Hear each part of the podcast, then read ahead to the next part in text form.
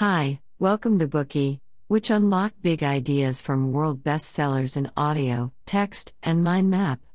Please download Bookey at Apple Store or Google Play with more features. Get your free mind snack now. Today we will unlock the book The Art of Asking How I Learned to Stop Worrying and Let People Help.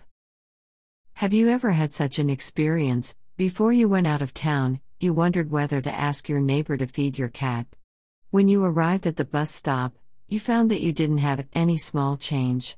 The bus was coming, and you wondered whether or not to ask others to exchange money. Have you ever faced difficulties at work and needed help, but you couldn't open your mouth to ask your colleagues? For most people, it seems that asking for help is never the first option. When people encounter problems, they are accustomed to solving them themselves. If they can't solve them, they search for solutions on the internet. If they still can't solve them, they endure them, hoping that the problems can fade away by themselves. Why are we unwilling to ask others for help when we are in trouble? This unwillingness is because we are probably afraid of bothering others or feel ashamed to admit that we cannot do something. The author had a friend who was a lead singer of an indie band. He said that he would feel awkward if he stopped in the middle of a show and asked fans to text people about his show the next day because the tickets weren't yet sold out.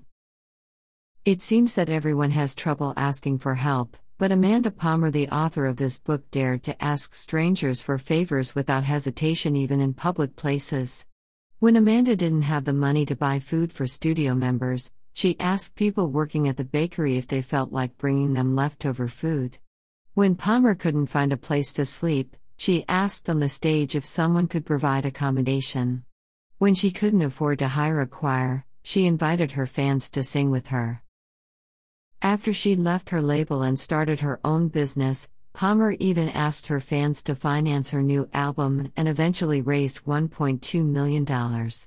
The album became one of the 13 top funded projects in the history of the crowdfunding website Kickstarter. The success of this crowdfunding also made Palmer famous. Even the organizers of TED invited her to give a 12 minute talk. In our Bookey of TED Talks, the official TED Guide to Public Speaking, her speech titled The Art of Asking has been used as an excellent example. With the same title as this book, her TED Talk has been viewed at least 12 million times worldwide. Palmer is not a professional writer. She is a rock singer, songwriter, activist, director, blogger, and a researcher at the Berkman Klein Center for Internet and Society at Harvard University. Amanda is famous for not being afraid of asking and has an extraordinarily successful career. However, she found that she still had difficulty asking for help when she faced tricky problems as a musician, friend, or wife. Moreover, she discovered that she was not the only one who had such an issue.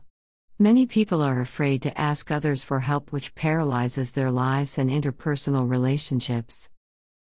In this book, Palmer tells the story of her journey full of ups and downs, and the extension of asking through exploring the obstacles she and people around her encounter during their lives. This book is not one that teaches you the skill of asking. It tells us how to overcome the shame of asking and become comfortable with it. Next, we will extract the key points from this book through the following three parts. Part 1 The Start of Asking. Part 2 The Exploration of Asking. Part 3 The Extension of Asking. When she was a teenager, Amanda Palmer wanted to become an artist. However, her parents urged her to get a liberal arts education at a university. After acquiring a university degree, Palmer enrolled in graduate school at Heidelberg University. Before this point, Palmer had been doing things to make her parents happy, but afterwards, she intended to live the life she wanted. At the time Palmer was 22, her academic life at university was making her anxious and miserable. She withdrew from Heidelberg University, leaving behind her studies, a full scholarship and a master's degree, and thus she began her new life. Dreams are lovely, but the reality is the opposite. When Palmer arrived in Somerville, Massachusetts from Germany, the biggest problem she faced was how to make a living. Although she didn't just want a routine job to pay for food and a place to live, she took a job as a barista at an ice cream shop. Only one day later, the discontented Palmer began her second new job, which was working part time on the street as a living statue. In a bridal gown with her face painted white, clutching a fistful of flowers, she perched motionless on a milk crate, waiting for passersby to pay attention to her and give out coins. For the first few minutes, Palmer felt terrified. She felt stupid being painted white and standing on a box. Her face was red hot. Fortunately, these bad feelings soon disappeared when a few people curiously wandered up to her. A five year old boy placed a dollar into the empty hat at her feet. Then more and more people put money in. At the end of an hour, Palmer made $38. She only made $9.50 an hour at the ice cream shop. Palmer realized that she could perform on the street and gain more income with a flexible schedule. When she became familiar with this street job, Palmer grew confident about her performance. When a stranger dropped money into the hat, she would try to express immense gratitude to him.